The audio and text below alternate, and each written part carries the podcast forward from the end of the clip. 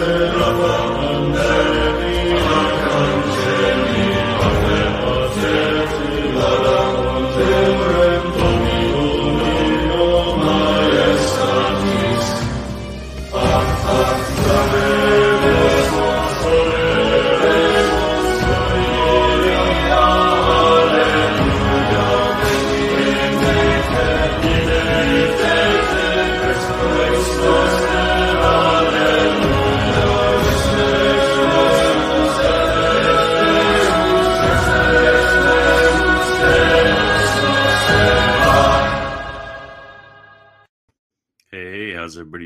Christian Wagner, and I'm the Militant Thomist.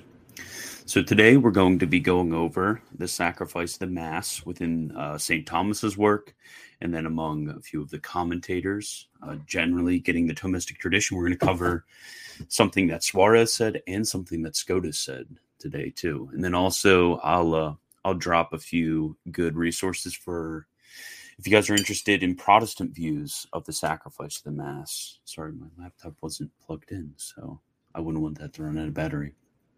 But before we get started, remember to go to the links below. Uh, become a patron at patreon.com slash militant thomist. You know all about that stuff, free stuff, articles, PDFs, everything. That and uh, a underrated benefit is the extra chats in the Discord. And you have um, you, you know I'm going to respond to any messages that you send me because I get a lot of DMs every day. I get a lot of emails and messengers and uh, whatever.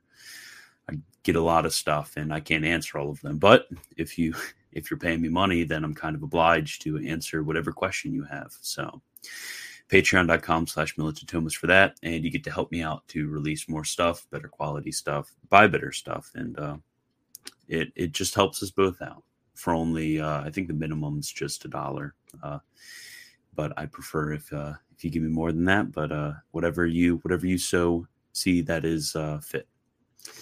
So I think that is everything. Hello, goat. Oh, thanks, bud. So let us get right into it.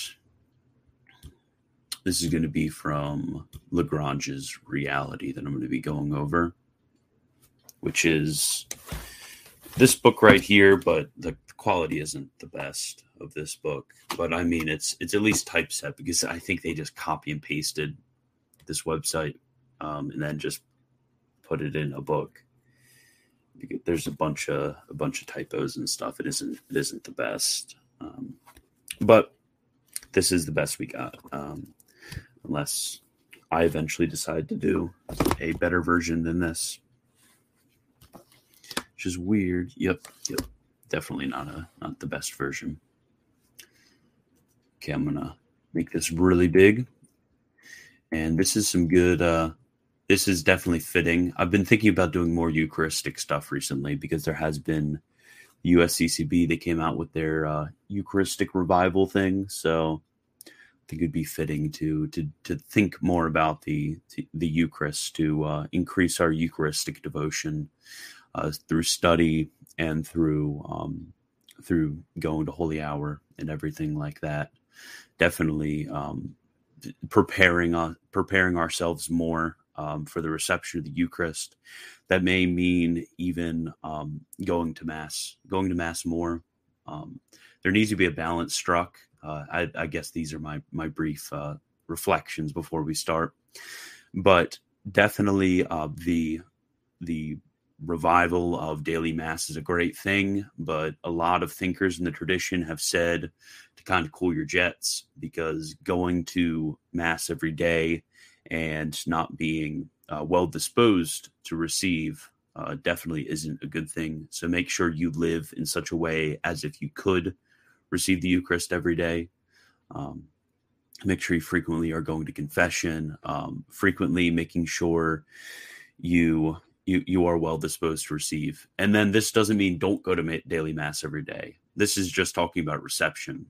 So if you if you do not feel like as if you're disposed to receive every day, and you need to make sure you go to um, go to confession before, always always make sure you still go to mass either way, and then just make an act of spiritual communion.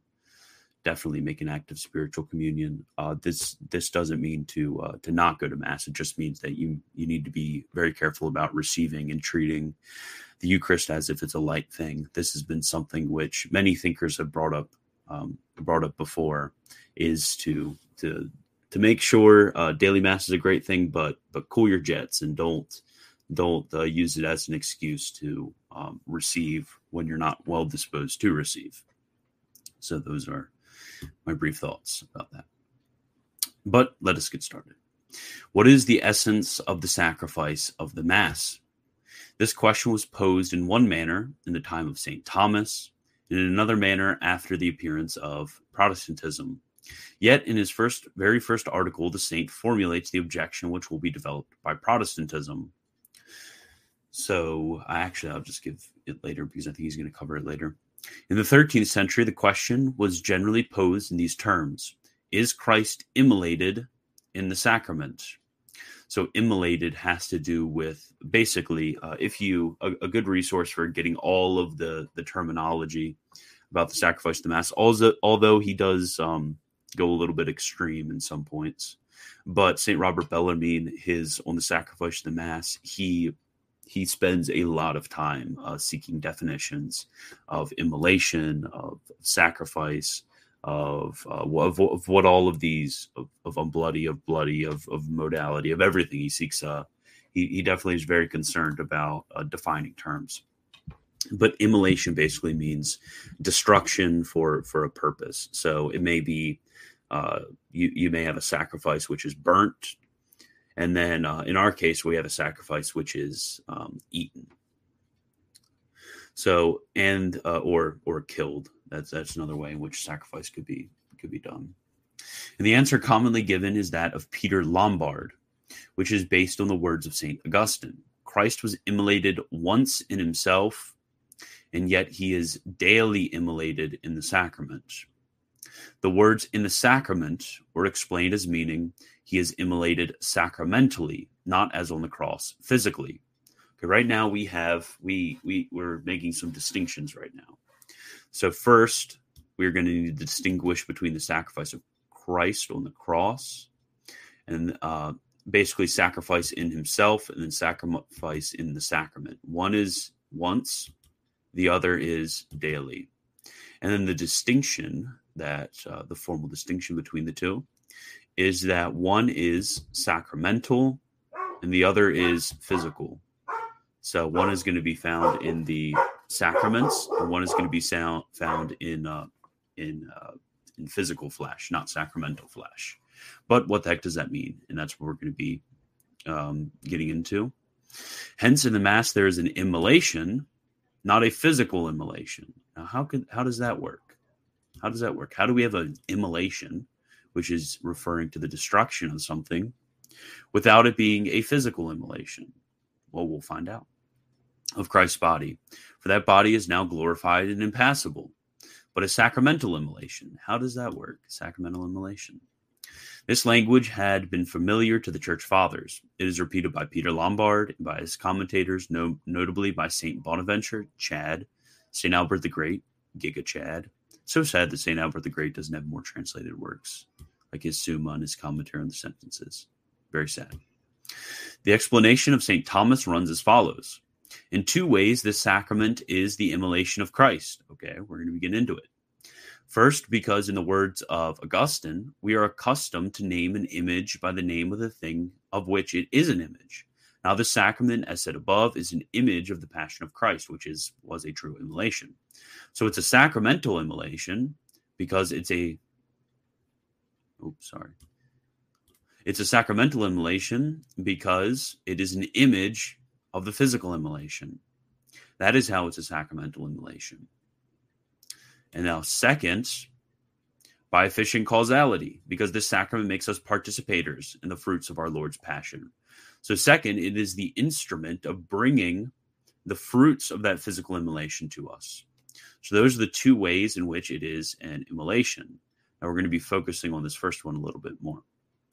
On the nature of the sacramental immolation, the saint speaks thus As on the cross, Christ's body and blood were separated physically, thus in the Mass by the double consecration. This is going to be very important, and not many people realize this.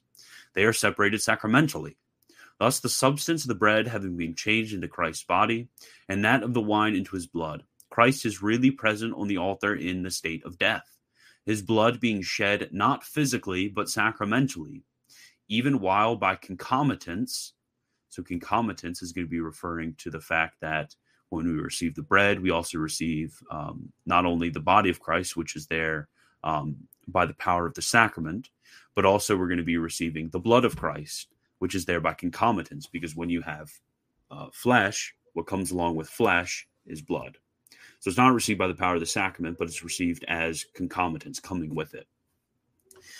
Not uh, his blood being shed, not physically, but sacramentally, even while by concomitance his body is under the species of wine, his blood under the species of bread. So this is very important. Going back up here, you don't you you can't just skip over this. Is by double consecration. So notice what is the immolation going to be on the cross. If we ask ourselves, what is that physical immolation?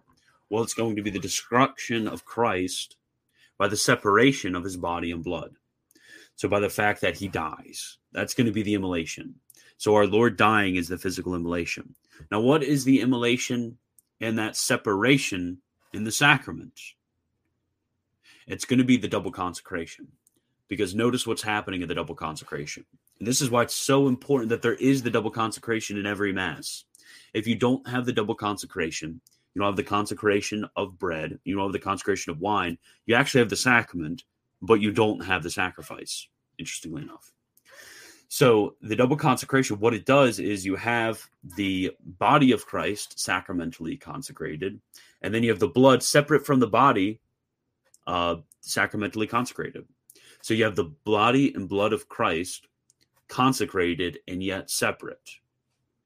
This is the sacramental immolation because you have body and blood which are separate, which is itself an immolation. So that is where the sacrifice of the Mass is found when you have that moment of double consecration. So when the moment you have the uh, the blood of Christ, the body of Christ, uh, consecrated separately, that is when you have the immolation. So that very, very, very important. When Protestantism denied that Mass is a true sacrifice, Catholic theologians, instead of asking, Is Christ immolated in the sacrament, began to pose the question in this form Is the Mass a true sacrifice or only a memorial of the sacrifice of the cross?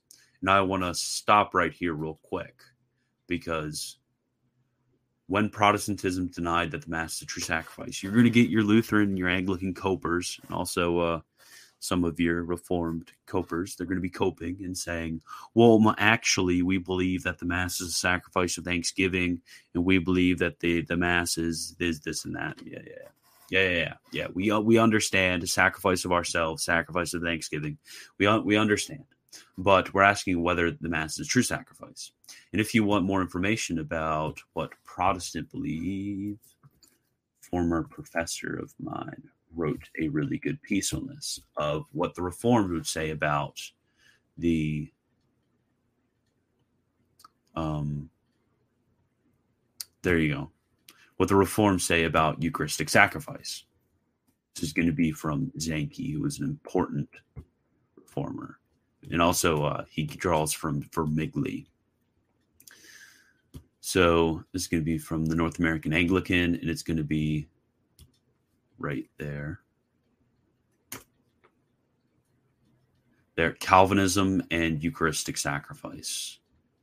So, if you want to know about the Reformed view of Eucharistic sacrifice, just read there. That's a really good resource. Uh, he does a great job of of succinctly summarizing it. So, check that out if you want to know more about uh, what I'm. If, if you had no one, if you had no um, idea what that uh, brief schizo rant was right there, where I said sacrifice of thanksgiving, sacrifice of ourselves, uh, then then you'll then then you'll find the four ways in which um, which the Reformed are going to speak about Eucharistic sacrifice right in that article. It's really good, so you should read it. Okay, so they began to pose the question this form Is the Mass a true sacrifice or only a memorial of the sacrifice on the cross? So, but we must note here, and and actually, before I go, it's interesting because when the Reformed posed this question, you'll have some thinkers like uh, Vermigli who are actually going to say that Saint Thomas would say that that is the latter. That Saint Thomas would say that it was only a memorial of the sacrifice on the cross and wasn't a true sacrifice. So you had some Protestant thinkers who would say, no, no, no, Saint Thomas didn't think that the Mass is a true sacrifice. But uh, now that we have a lot more resources when it comes to um, having a complete works of St. Thomas, we can see that this is uh, misled. If you're just reading his Summa, you can easily be misled into thinking that it's only a memorial. But if you read a sentence commentary, it becomes clear. That in his commentary on, on Hebrews. But we must note here that St. Thomas had anticipated the Protestant objection. He formulates it thus Christ's immolation was made on the cross, whereon he delivered himself as offering and victim, an odor of sweetness unto God. But in the mystery of the Mass, Christ is not crucified, hence neither is he immolated. To this objection, he replies that although we do not have in the Mass a bloody immolation of the cross, so that would be that physical immolation that we talked about. I'm going to need to sneeze. Oh, that's the worst. Okay, it went away. So that's the physical immolation. We do have, by Christ's real presence, a real immolation commemorative of that on the cross. So because Christ is really present, and because the bread and wine are really separated sacramentally, we still have what can be called a real immolation, although it isn't a bloody or physical immolation. So notice real and bloody or physical are not synonyms. You can have something which is real and it be sacramental and not necessarily physical. The objection itself, however, under various forms, is reasserted as truth by Luther, by Calvin, by Zwingli. The last says Christ was slain only once, and once only was his blood shed. Hence he was offered in sacrifice only once. Let us notice the assumption which underlies this argument. Any true sacrifice includes essentially a physical immolation of the victim, whereas in the Mass, there can be no physical immolation of his body, which is now glorified and impassible.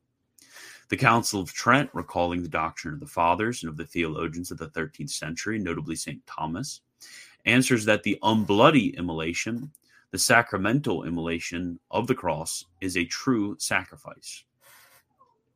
Is real physical immolation of a victim an essential element of sacrifice? In a bloody sacrifice, yes. But there can be, and is in the Mass, an unbloody sacramental immolation, which represents the bloody immolation of the cross and gives its fruits to us. This answer of St. Thomas is repeated by the great Thomists. Thus, Cajetan says, This unbloody mode, under the species of bread and wine, represents sacrificially Christ who was offered on the cross. Similarly, John of St. Thomas, the essence of the Eucharistic sacrifice consists in the consecration.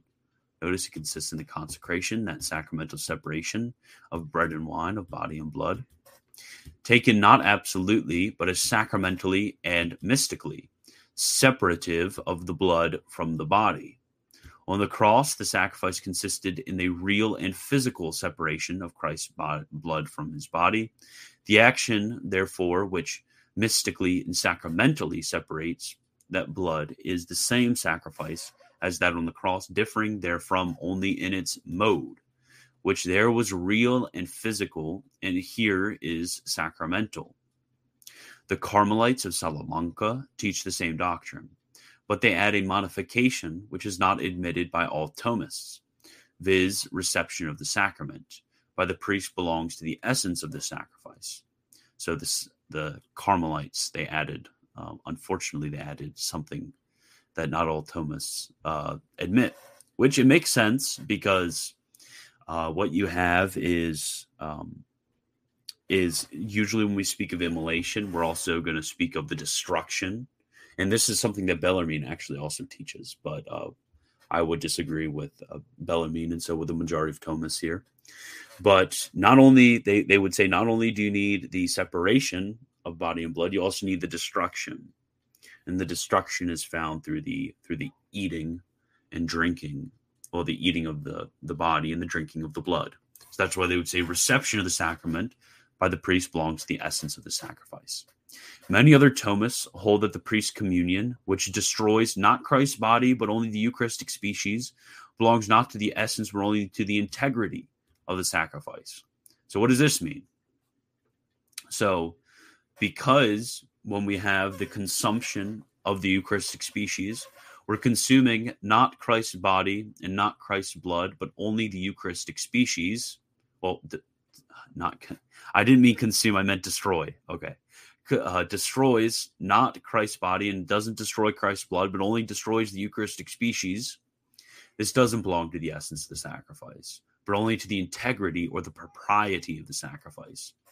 So there is that uh, the the consuming the consuming of the Eucharistic species is important, not as important to the essence of the sacrifice, but to the importance of the propriety or the integrity of the sacrifice, because there's a certain signification which is important there, because it signifies it signifies a certain destruction. It doesn't essentially um, bring about the destruction of Christ's body and blood, but it signifies through the consumption and the destruction of the Eucharistic species.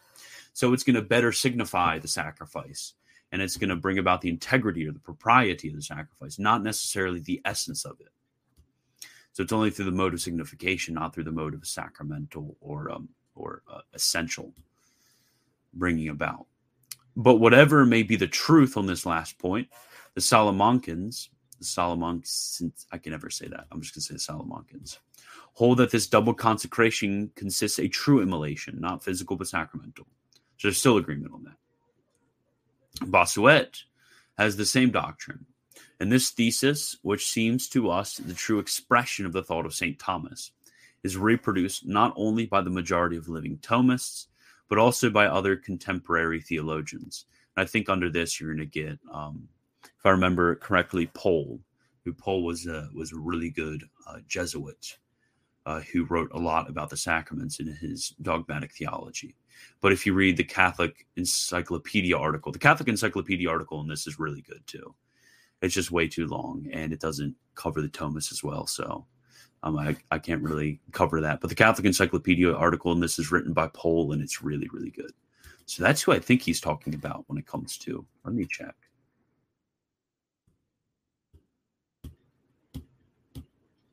Um, let's see. Dang. What in the world? Oh, um, Cardinal Billot and his followers, Tanquerey, Oh no, he doesn't list Pohle.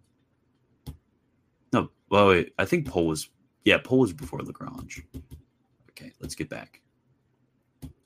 Yeah, so others. Those are those. Some Thomists, however, under the influence, it seems, of Suarez, and you're gonna notice notice every time, every time the words under the influence of Suarez or like some Thomas influenced by Suarez or something like that um, comes up in one of Lagrange's works, you know it's going to be bad. It, it's not going to be good. Some Thomists, however, under the influence of Suarez, of it seems Suarez, wish to find in the double consecration a physical immolation. Come on, guys. Then, since they must recognize that only the substance of the bread and that of the wine undergo a real physical change, and that these are not the thing offered in sacrifice, they are led to admit with Lessius a virtual immolation of Christ's body. This virtual immolation is thus explained. In virtue of the words of the consecration, the body of Christ would be really and physically separated from his blood, did it not remain united by concomitance. From the fact that Christ's body is now glorified and impassible, this innovation is not a happy one. we can say it's not happy because this virtual immolation is not, in fact, real and physical it retains solely mystic and sacramental. So even having this like virtual immolation, it still doesn't do what you think it does. Just go back to what St. Thomas and the Thomists say. Come on now. Besides, what it would virtually renew would be the act by which Christ was put to death. But this act, says St. Thomas, was not a sacrifice, but a crime, which therefore is not to be renewed either physically or virtually. The only immolation which we have in the Mass, therefore, is the sacramental immolation, the sacramental separation by the double consecration of his body, of his blood from his body, whereby his blood is shed sacramentally. But is this sacramental immolation sufficient to make the Mass a true sacrifice? Yes, for two reasons. First, because exterior immolation in sacrifice of any kind is always in the order of sign, of signification. So you have to understand this. When it comes to exterior immolation, so external destruction placed before our eyes, um, in any case, it's going to be something which is going to be in the order of signification. It's going to be in the order of sign. And secondly, because the Eucharist is simultaneously sacrifice and sacrament. First, then, so he's going to explain this first one. Even where there is no physical immolation, we can still have a true sacrifice. If we have an equivalent immolation, above all, if we have an immolation which is necessarily the sign, signification, the representation of a bloody immolation of the past. The reason is, as we have said, that exterior immolation is effective only so far as it is a sign, an expression of the interior immolation, of the contrite and humbled heart. And that without this interior immolation, the exterior is valueless. It is like the sacri- uh, sacrifice of Cain, a mere shadow and show. The visible sacrifice, says St. Augustine, is the sacrament the sacred sign of the invisible sacrifice. Even in the bloody sacrifice, the exterior immolation is required, not as physical death. This condition is required to make the animal fit for eating, but as the sign of oblation, adoration, contrition, without which the slaughter of the animal has no religious meaning, no religious value. So notice the exterior immolation, that is um, any sort of exterior destruction. It only has meaning, it only has any sort of value if it is in the order of signification. That is, if it is the order of sign of oblation, a sign of adoration, a sign of contrition. So when it comes to exterior immolation, it's going to always be in the order of signification. Is in that order, same self same order of signification when it comes to uh, the representation by means of the sacramental species. So that's why it's going to be sufficient for a true sacrifice. So let's say you have, for example, he brings up an animal. Let's say you're sacrificing an animal. If I, uh, we, we have chickens, we have chickens outside. If I just go outside, take oh man, how how do I not get uh, demonetized for this video for this example? You know, I probably won't be. I go outside and I just take a chicken and then grab it by the neck and snap its neck, and then uh, take it inside, pluck it, eat it. Is that a sacrifice? No, of course not. Only an idiot would say that's a sacrifice. But let's say I uh, I am deciding that I want to uh, apostatize and uh, have some other sort of sacrifice. So let's say, um, oh no, uh, let, let's say you'll have my neighbor who wants to sacrifice to Molech. So uh, my neighbor comes into my yard and then picks up a chicken and says like, "Oh Molech, I uh, uh, oblation, adoration, contrition, and blah blah blah blah blah," and then takes the chicken and then whoosh, snaps the neck. Is that a sacrifice? Yes, yes, that is a sacrifice. Well, why? Why is the one a sacrifice? One exterior is a sacrifice. Exterior sign is a sacrifice, and then one exterior sign isn't a sacrifice. We both the, the essence is the same. There's a snapping of the neck, the the physical death of the animal. That the it's the same in both both cases, and in both cases we eat them. What what is the difference there? Well, the difference is because in one, there is no uh, signification of oblation, adoration, or contrition. There's no signification there.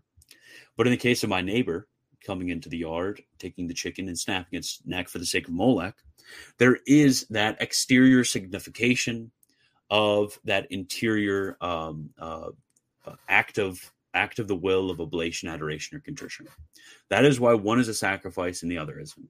So when it comes to exterior immolation, um, in the order of signification, that that is enough. It is, if it is related to the interior virtues. So the, this position granted, we see that the mass is a true sacrifice without being bloody in its mode, even if the immolation is only sacramental, in the order of a sign signifying something that is now impossible, namely the physical separation of Christ's blood from his impassible body. Yet the sacramental immolation is the sign, is essentially the memorial and representative sign of the bloody immolation on Calvary, an effective sign which makes us sharers in the fruits of that bloody immolation, since the Eucharist contains the Christ who has suffered. Again, this immolation in the Mass of the Word made flesh, though it is only sacramental, is as sign, as expression of rep- rep- rep- adoration, much more expressive than all the victims of the Old Testament. Saint Tom, Saint Augustine and Saint Thomas demand only the sacramental immolation to make the mass a true sacrifice. Okay, so there you go. When it comes to exterior signification, now that second reason, the second reason is going to be that it's uh, the sacrament sign. I'm going to check the the um, live chat. Saint Thomas Aquinas, pray for us. Yes, King. You have a dog? No. Ignore the barking. That's just my son. Always felt that concomitance was a cop out. Um, it it makes sense if when you're reading St. Thomas, because what you have is there is some sort of intrinsic connection when it comes to the substance uh, of a thing, and then also the uh, various other um, accidents in which it is connected to. So like there's there's some sort of intrinsic connection between body and blood. Um, so by the power of the sacraments, um, the the body is here, but by the natural coming along with uh, everything else is present. So we we receive while while the by the power of the sacrament, the substance of body is here. By receiving the substance of body, there are some things that come along with the substance of body. And that's going to be um, substance of blood, also like the dimensive quantity and other things are going to naturally come along with it. Uh, have you read the book by Francis Clark on Protestant views on the Eucharist? If so, any thoughts on it? I have not. Uh, most of my reading on Eucharistology have been in primary sources, um, especially in the Reformed view. I'm not an expert on Lutheranism by any means. Really, um, I've done a lot, a lot, a lot of reading when it comes to the Reformed view of the Eucharist. Uh, but when it comes to uh, other Protestant views of the Eucharist, I have not. So if you have any questions about the Reformed view of the Eucharist, I'm sure I might be able to help. But uh, and like if you want to ask about the Lutherans, honestly, honestly, guys, let, let's be honest here. The Lutherans have no idea what the Lutherans believe about the Eucharist. It's like asking, honestly, the, I, I love to make this comparison because it's so true. And if any Reformed people are watching, they're going to love that I make this comparison.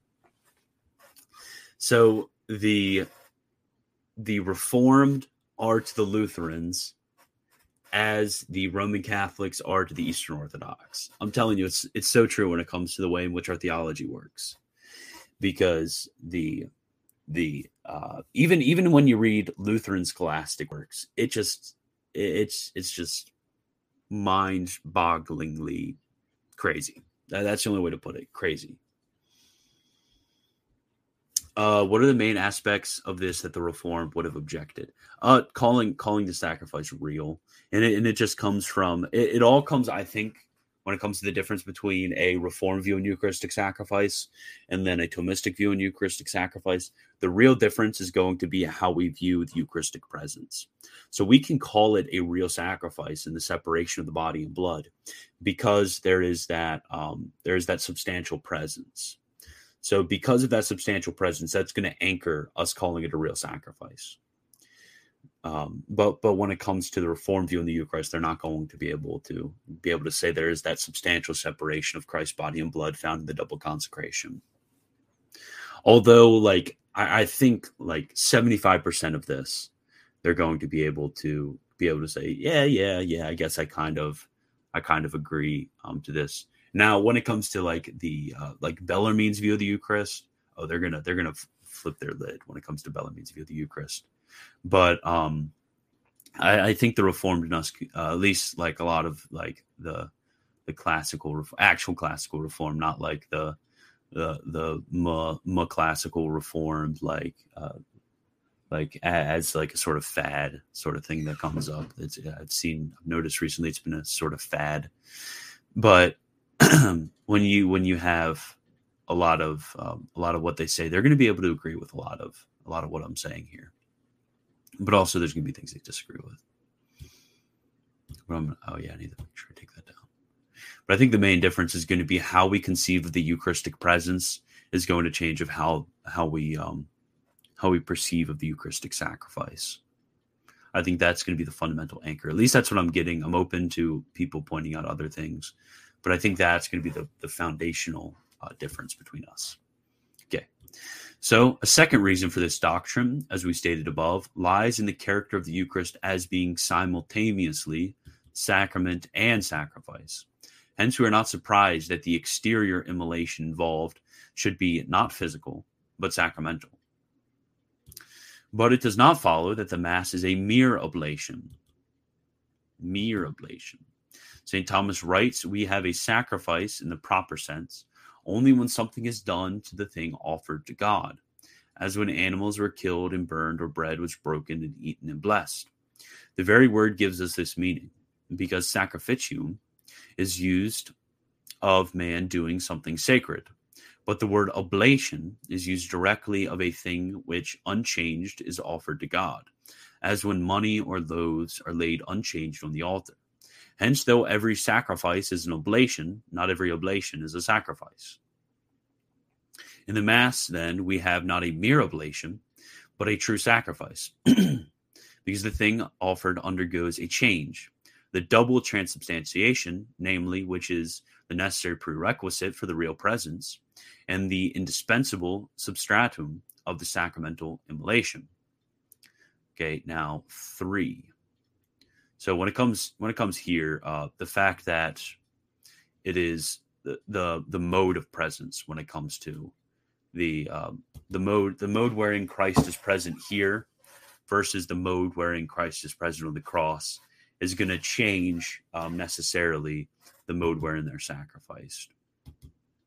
Like I can, I can even, um, like I, I think what, what, which is which is going to be important here, and I think right here is actually going to highlight my point about how the Reformed are going to disagree with how we conceive of the Eucharistic sacrifice. Because I think everybody should at least, if explained, if if you explain um, it well enough to them, are going to agree with the sacrifice in the Mass. So even with your like really low church uh, Baptists, they're going to say, yeah, yeah. When it comes to the Eucharist, when it comes to uh, the mere the mere uh, representative way in which the way in which uh, Christ is present in the in in the bread and wine, they're going to say, okay, when we think of a sacrifice, this is merely going to be presenting an image before our eyes of the um, of of the sacrifice. All the way to us when there's that uh, where when we conceive of uh, our view of transubstantiation we're going to conceive of the sacrifice in a completely different way because we're going to conceive of a certain uh, substantial uh, uh, sacramental uh, separation of the body and blood which is going to be the essence of our sacrifice then everything in between so i think how you think of sacraments is how you're going to think of the eucharistic sacrifice because uh, we have to think about how there's that separation in the uh, among the bread and wine. So that is why. Um, uh, so really, we have to ground our view of the Eucharistic sacrifice on how we view substantial presence. You're going to have to ground it. So three, Saint Thomas insists on another capital point of doctrine. The principal priest who actually offers the Mass is Christ Himself of whom the celebrant is but the instrumental minister. A minister who, at the moment of consecration, does not speak in his own name, nor even precisely in the name of the church, but the name of the Savior, always living to intercede for us. So, this is important because throughout the Mass, you're going to get um, you're going to get a few um, the, the priest acting in a few different roles. So, uh, for example, when he goes up and he preaches at the pulpit, he is actually speaking in the name of his bishop. That is who he's speaking in the name of.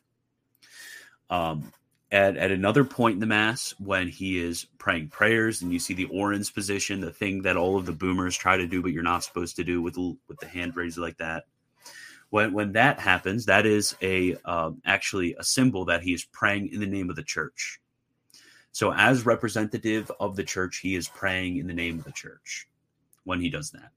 But at that very special moment of consecration, when he is consecrating the Eucharist, he's not speaking in the name of his bishop. He is not speaking in the name of the church. Rather, he is speaking in the name of Christ himself. So he, in a very real sense, becomes uh, in persona Christi, um, in the person of Christ. Let us hear some further texts of St. Thomas. The sacrament is so elevated that it must be accomplished by Christ in person. And again, in the prayers of the Mass, the priest indeed speaks in the person of the church, which is the Eucharistic unity. So when he has the, the Orans position, he is speaking in the name of the church, which all of you should not be doing. If any of you praise in Orans position, I'm going to um, we, we're going to cyberbully you. Uh, that's what we're going to do because that just destroys that signif- that that glorious signification that the priest is speaking um, and praying in the name of the church. You are not a priest. You do not pray in the name of the church. But in the sacramental consecration, he speaks in the person of Christ, whom by power of ordination he represents. When he baptizes, he says, I baptize thee. When he absolves, he says, I absolve thee. But when he consecrates, he says not, I consecrate this bread, but this is my body. And when he says, Hoc est corpus meum, he does not say these words as mere historical statements, but as efficient formula which produces what it signifies transubstantiation, namely, and the real presence. But in Christ himself, who by the voice and ministry of the celebrant performs this substantiating consecration, which is always valid, however personally unworthy the celebrant may be. It is sufficient to say that Christ offers each Mass, not actually, but only virtually, by having instituted the sacrifice and commanded its renewal to the end of the world. Oh, this is a question. Is it then sufficient to say that Christ offers each Mass, not actually, but only virtually, by having instituted the sacrifice and commanded its renewal to the end of the world? This doctrine, from the Thomistic uh, viewpoint, depreciates the role of Christ. So to say only, oh yeah, Christ uh, offers each mass because uh, he instituted it. That's how he does, only virtually. But no, no, no. Christ himself, it is who offers actually each mass. Even if the priest, the instrumental minister, should be distracted and have at the moment only a virtual intention, Christ, the one high priest, the principal cause, wills actually here and now this transubstantiating consecration. And further, Christ's humanity, as conjoined to his divinity, is the principally uh, the physically instrumental cause of the twofold transubstantiation. It is in this sense that Thomas, together with the great majority of theologians, understand the following words of Council of Trent. In the two sacrifices, there is one and the same victim, one and the same priest, who then on the cross offered himself, and who now, by the instrumentality of his priests, offers himself anew, the two sacrifices differing only in their mode.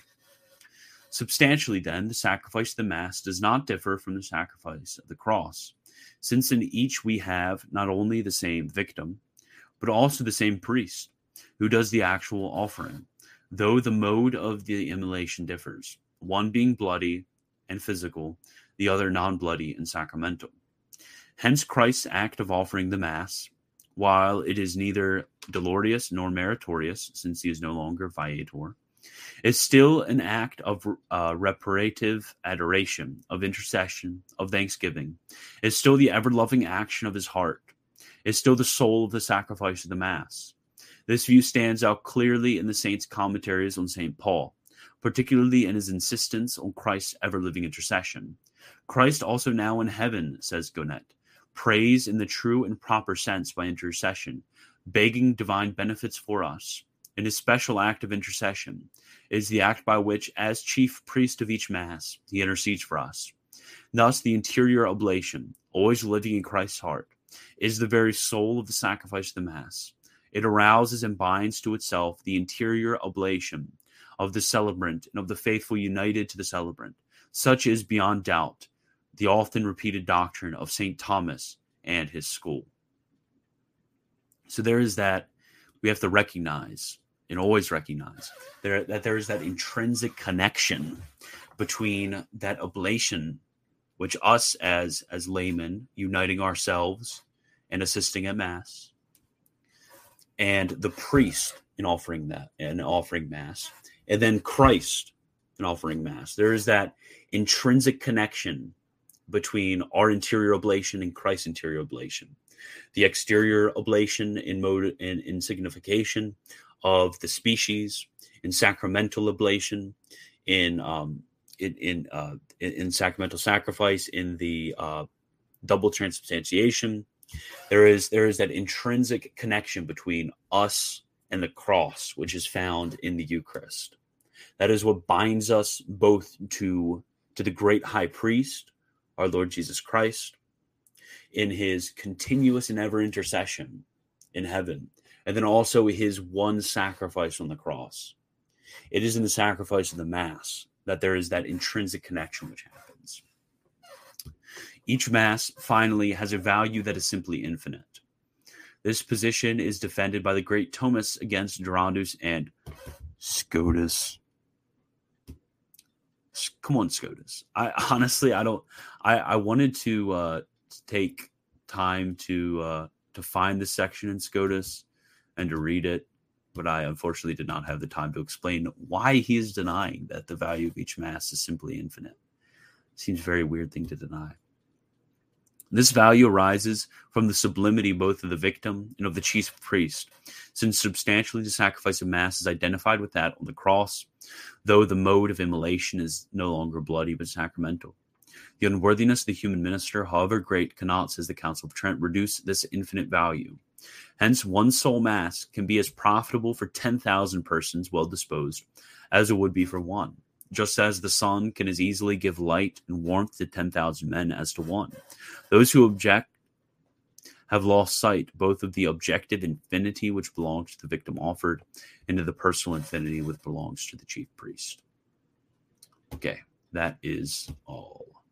Let me see if there's any questions.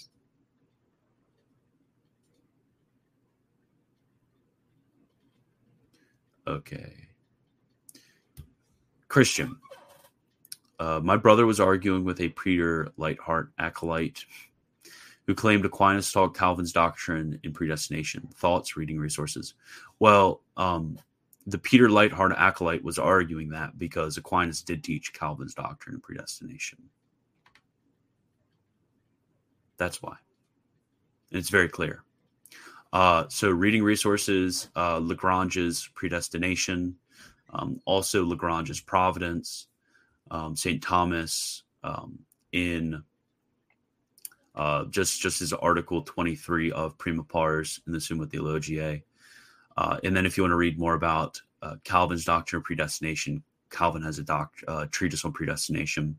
Although I don't really recommend um, Calvin when it comes to finding out Calvin's view. If you just want a just the normie reform view, what you have to do is just go to the Westminster Confession of Faith and then also the the uh, Synod of Dort, the the Canons of Dort. If you read their sectional predestination election, basically what you need to do is just read uh, the confessional documents, which is going to be found in the Westminster Confession and the Canons of Dort. Read those sections on predestination and election, and then read St. Thomas Aquinas and Prima Pars, question 23. Uh, that would just be a short little, it would take you like 30, 45 minutes. Just just read just read those sections, compare and contrast, and basically, yeah, they, they agree. Uh, St. Thomas did not deny free will, and neither did Calvin.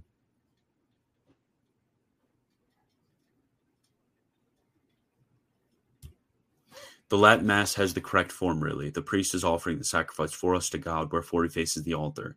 The sacrifice is not for the people, but on behalf of them for God. Exactly. Exactly. When it comes to um, ad populum, ad populum just destroys. Um, and I mean, this is this isn't none, none of this is um, of the essence of the mass. It's all for the propriety, um, the propriety of signification. Because when you what, what you do is every, when when you have the mass, and you're placing mm-hmm. before them, before the people, you're placing before them all of the various rituals of the Mass that aren't essential, they're accidental to the rite. They're all accidental to the rite. You place before them all of these various signs, all of these various significations. They, while while they are accidentals of the Mass, you're teaching the theology of the church by the very actions of the priest. Which is why when you have the laymen do their little Orans pose like the priest, that is horrible it's terrible, and I will I will always um, cringe when I see it because what you're doing is you're reducing the the teaching of the theology of the church. You're reducing the fact that the priest is up there as representative for the church um, and uh, supplicating to Christ. That, that that's what you're having as as a um, as a participator in the in the soul intercession uh, of Christ. That that that is what you're doing. You're when you have um, all of these various innovations to again to the accidentals of the mass, to the non-essentials of the mass. You're not teaching the theology of the church as well. That's what you're doing, which is why, in a sense, we can say that um, the traditional Latin mass, um, and and I would also say uh, like the the ordinary masses that I go to, they're very good. Or um, yeah, they, they teach the theology of the church better because what they do is they place before our eyes um, the various um, aspects as significations of the theology of the church. That is that is why. So that's a really good point uh, when it comes to the uh, the the uh, the why ad populum is bad and ad orientem is is right. Okay, I don't see any more questions. I'll give you guys a minute though, because I know it takes a minute for um for YouTube to catch up to the live stream. So you definitely um read Lagrange's reality. Uh, what I just read. Can I ask off topic? Yeah, go ahead. I can stay for a few more minutes. Yeah, Bellarmine's, um, and then also Cajetan in. Uh, let me see. Let me try to find it. Where did I put that book?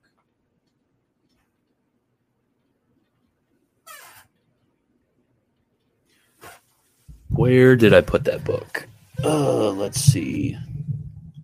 Up oh, there it is. Well, the the editor um, of this book kind of just like ruined everything.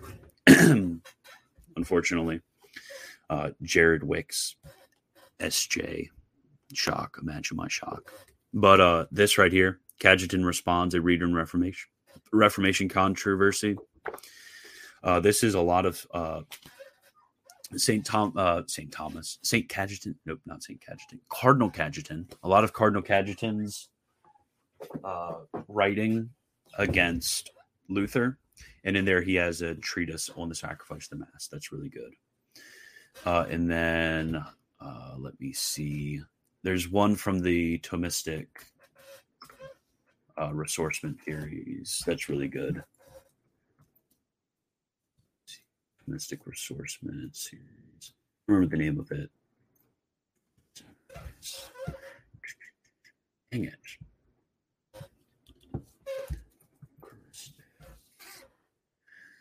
Oh no, I can't find Aquinas on transubstantiation. Uh, where is it?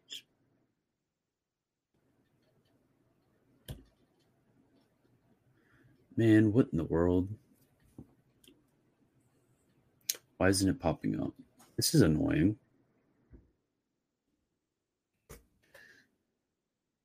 There you go. Was I spelling? I'm an idiot. I was spelling Thomistic Ressourcement uh, wrong. How, how do I misspell that? I don't know why you guys trust me, to be honest. Okay. Oh, man. These are so good. Oh, the Thomistic Ressourcement theories. I just want to spend all day reading all of these books. Oh my gosh. Oh man. Oh. I'm just looking at all of these books. Glorious. Is there not one from the Okay, I think the guy's name is a really nice guy. Uh, how do you spell Reginald Lynch? He's an amazing guy. No, these he did the one on the instrumental causes and sacraments. What in the world? I thought he. I, mean, I think he made might have did his licensure on.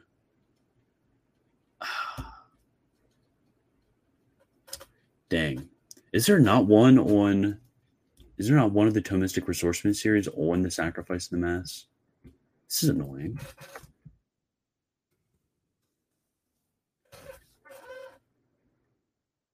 Dang. Uh, is this it?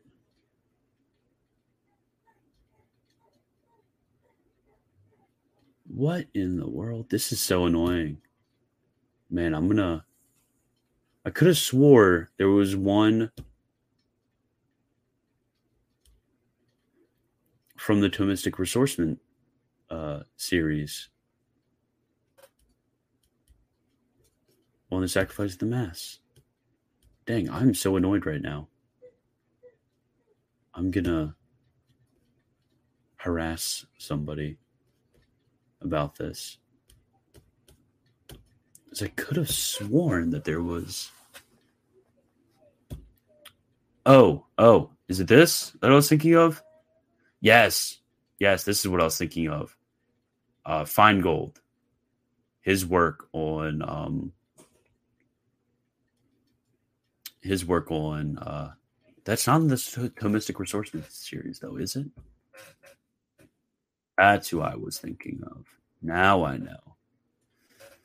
The Eucharist, Mystery of Presence, Sacrificing Communion. Uh, it's kind of just an entire treatise on. Oh my gosh, the book is so expensive that uh, they ask about monthly payments when I open it up. Dang, dude, that's a uh, rip. Okay, well, at least I'll at least I'll. Uh, there you go.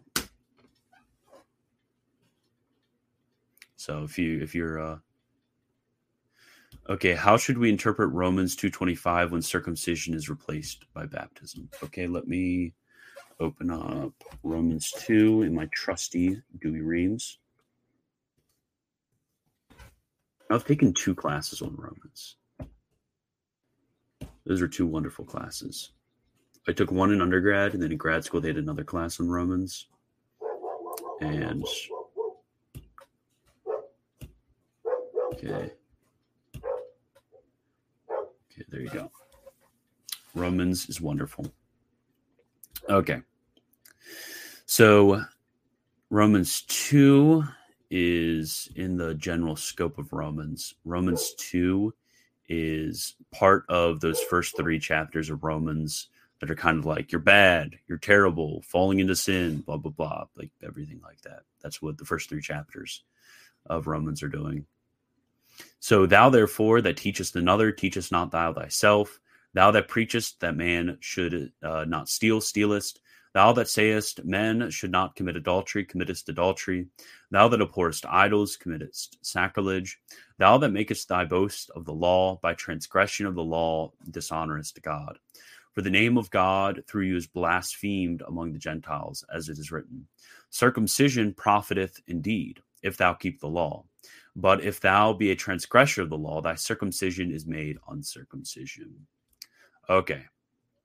So, the what it means by circumcision profiteth. Notice this circumcision profiteth is going to be conditional because right after this, if thou keepest the law. Now, what is the law that is being spoken of here?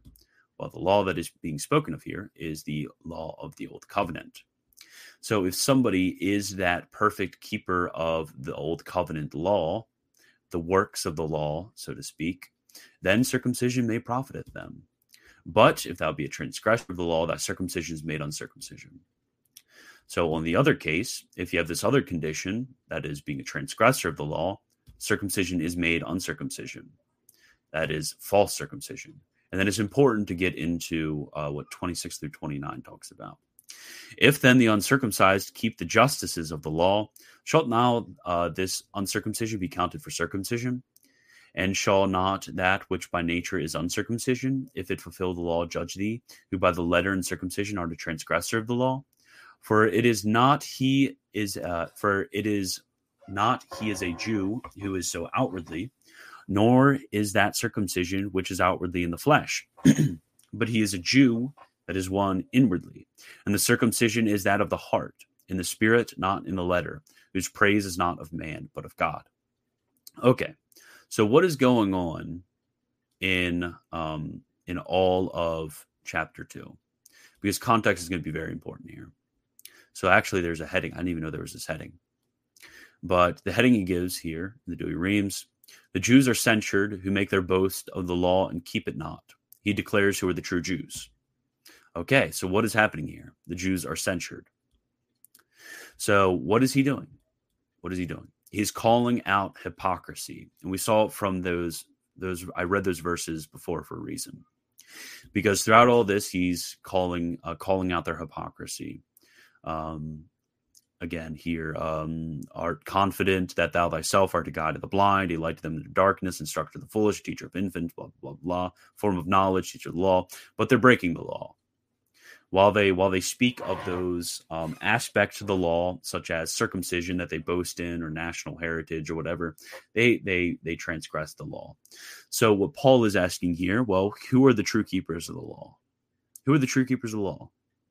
Those who keep the justices of the law, even though they're uncircumcised, or those who um, are circumcised, that is, keep those outward elements of the law, but they they act against the law.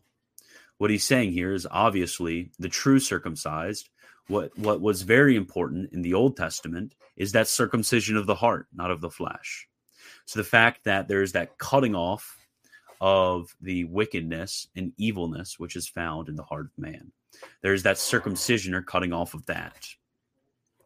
It'll it'll say in the um, I think it's in Deuteronomy to circumcise the foreskin of your hearts. That that is that is truly what's important with the fulfillment of the law.